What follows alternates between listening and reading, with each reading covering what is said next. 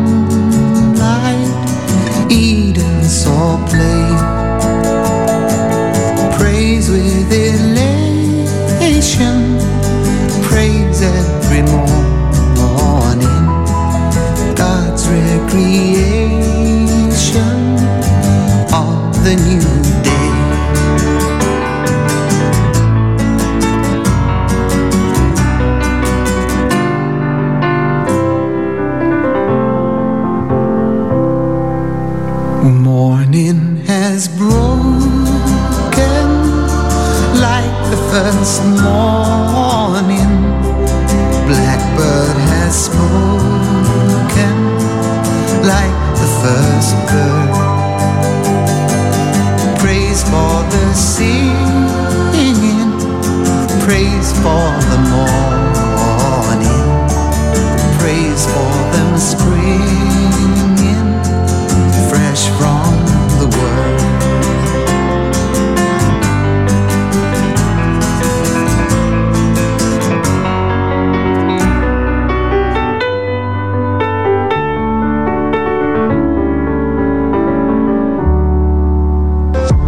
Cat Stevens, Morning Has Broken, eh, e tra l'altro fuori onda. Eh, eh, il pastore Pavel Gajewski ci diceva che eh, questo è stato trasformato anche in una sorta di inno nella chiesa, sì, sì, chiese assolutamente. evangeliche. In molte chiese si canta in una versione Il- italiana il con titolo? le parole Eh. le- leggermente modificate, ma comunque l'alba che irrompe nel buio, nelle tenebre della notte. Questo è un messaggio molto molto forte. Esatto, eh, sì, sì. in ogni stagione, non solo a Natale, ecco, perché spesso viene legato al Natale. Allora, poco fa- accennavamo al- appunto a queste preoccupazioni che sono di fronte a noi, al fatto che a volte ci scoraggiamo perché per un passo eh, in avanti che si fa si ha l'impressione che ce ne siano poi due indietro, dunque facciamo fatica ecco, a vedere margini di speranza. Tu ci dici, beh, è giusto preoccuparsi, ma non dobbiamo avere paura del futuro. Ecco, volevi aggiungere Ma qualcos'altro? infatti, Mm. infatti perché il futuro, come ho detto, è un progetto che Dio realizza. Io sono preoccupato piuttosto per la fallibilità nostra degli esseri umani che ho sperimentato fin troppe volte, anche la mia personale fallibilità e sono appunto preoccupato che forse qualcuno non sente ancora la voce dell'Eterno, qualcuno non vuole o non è ancora in grado di rispondere a questa chiamata affinché possiamo tutte e tutti rendere visibile il regno di Dio su questa terra. Ecco, ripeto, la mia preoccupazione nasce dal fatto che ho sperimentato, forse ripeto fin troppo, la fallibilità di noi esseri umani, però non ho paura, ribadisco questo concetto. Allora, naturalmente ci fa piacere anche conoscere le emozioni, le impressioni dei nostri ascoltatori, per cui sin da adesso vi invitiamo a scriverci un, un vostro parere. eh, eh, al nostro numero di WhatsApp al 348 222 7294. Io direi cambiamo argomento, ma rimaniamo collegati alla figura di Mattarella, da cui siamo partiti quest'oggi, perché lui ha scritto anche un- una dichiarazione in rapporto a un anniversario. Si tratta del concordato. Dopo 40 anni il Presidente della Repubblica, Sergio Mattarella, ha mandato un messaggio in occasione della giornata di studi promossa dalla Fondazione Bettino Craxi ETS e della- dall'Ambasciata d'Italia presso la Santa Sede. Lui ha scritto L'accordo quadro del 1984 ha aperto la strada alle intese successivamente concluse dallo Stato con altre confessioni, favorendo il riconoscimento del pluralismo religioso che è oggi proprio della società italiana. E allora il titolo dell'articolo sull'ANSA, Mattarella concordato aiutò pluralismo religioso in Italia. Eh, è andata veramente così, il concordato ha aiutato il pluralismo religioso, come dice il presidente Mattarella, Assolutamente concordo, anche se non proprio totalmente con il Presidente della Repubblica, è stato un grande, grande passo in avanti perché eh, i patti lateranensi, ricordiamo 1929, era un documento ormai assolutamente insostenibile anche dal punto di vista giuridico nel 1983, quindi è stato un grande passo in avanti, si è sbloccata la questione delle intese eh, appunto hanno cominciato le chiese valdesi e metodiste all'epoca già unite, eh, poi naturalmente arriverà, è arrivato il momento delle comunità ebraiche e oggi il sistema delle intese che anche le chiese avventiste del settimo giorno eh, hanno beneficiato di questa nuova impostazione. eh, le intese funzionano, danno alle confessioni religiose eh, diverse da quella cattolica romana di fatto atto di fatto in pratica gli stessi diritti e ovviamente naturalmente impongono gli stessi doveri eh, direttamente paragonabili ai diritti e doveri della Chiesa Cattolica, eh, diritti e doveri stabiliti dal concordato dell'84. Però io vorrei condividere due riflessioni un po' critiche direi. La prima cosa che il, diciamo dal concordato in poi, dalla realizzazione concreta delle leggi d'intesa, è scaturita una certa direi stratificazione eh, delle confessioni religiose in Italia, perché nei termini per così dire eh, calcistici abbiamo le confessioni religiose di serie A eh, quindi dotate della legge d'intesa di tutti i diritti, però abbiamo anche, sempre nei termini calcistici, eh, le confessioni religiose che non rientrano neanche nella serie C2 o cose di questo genere, mm. sono confessioni religiose che devono ancora richiamarsi direttamente alla legge sui cosiddetti culti ammessi, più o meno coetanea del, dei patti lateranensi, quindi non dimentichiamo che molte confessioni eh, religiose in Italia comunque esistono, hanno il diritto, di, diritto limitato di esercitare le loro funzioni in base ad una legge che risale appunto al regime fascista e questo è un problema io direi abbastanza grave, io direi di più eh, se penso anche ai nostri amici musulmani, molte delle comunità islamiche, anzi quasi la totalità, sono registrate semplicemente come associazioni culturali o associazioni religiose, perché nemmeno la legge sui culti ammessi eh, è applicabile nella loro situazione. E quindi molto è stato fatto ma io direi che altrettanto è ancora da fare in Italia. Cioè abbiamo bisogno di una legge quadro sulla libertà religiosa. Questa è ormai eh, veramente urgenza non solo sociale ma anche dal punto di vista giuridico e politico una legge quadro sarebbe qualcosa di auspicabile. Poi personalmente io sempre ho qualche dubbio quando appunto parliamo del concordato perché non dimentichiamo che è un trattato internazionale. E ripeto sul piano pratico anche la chiesa in cui servo come pastore sul piano pratico ha gli stessi diritti e doveri della Chiesa Cattolica Romana, con la differenza che questi stessi diritti e doveri per la Chiesa Cattolica Romana sono regolati da un trattato internazionale, mentre le leggi d'intesa sono ovviamente nell'ordinamento italiano, sono leggi approvate dal Parlamento. E questo mi turba, devo confessare, perché comunque la Chiesa Cattolica si presenta in questo caso non come un'espressione visibile dell'unica Chiesa di Gesù Cristo, ma si presenta come uno Stato sovrano, una monarchia dotata del suo corpo diplomatico, dei suoi diritti per così dire internazionali. Nessun'altra chiesa cristiana si trova in questa situazione. Io ovviamente non auspico che il governo italiano eh, revochi o interrompa il concordato perché è impossibile, eh, sarebbe una violazione addirittura della nostra Costituzione, ma invito soprattutto chi governa la Chiesa Cattolica a riflettere molto molto profondamente su questo fatto di essere sì, Chiesa, ma essere, dico purtroppo, anche una specie di potenza sovrana che ha bisogno dei trattati internazionali per assicurarsi i suoi diritti. Per me è segno di una debolezza spirituale più che altro. Io sto sognando un Papa che un giorno in modo unilaterale annuncerà al mondo che la Chiesa Cattolica rinuncia al suo status del soggetto nell'ambito del diritto internazionale. Sarebbe veramente una bella, grande rivoluzione. Un sogno soltanto. Ecco, considerando le difficoltà che incontra Papa Francesco per cose molto minori, Vedremo, eh, per carità. Non... Chissà. Noi ringraziamo Pavel Gajewski per essere stato in nostra compagnia. Ti auguriamo naturalmente una buona giornata e a risentirci la settimana prossima, sempre qui su RWS. Grazie mille.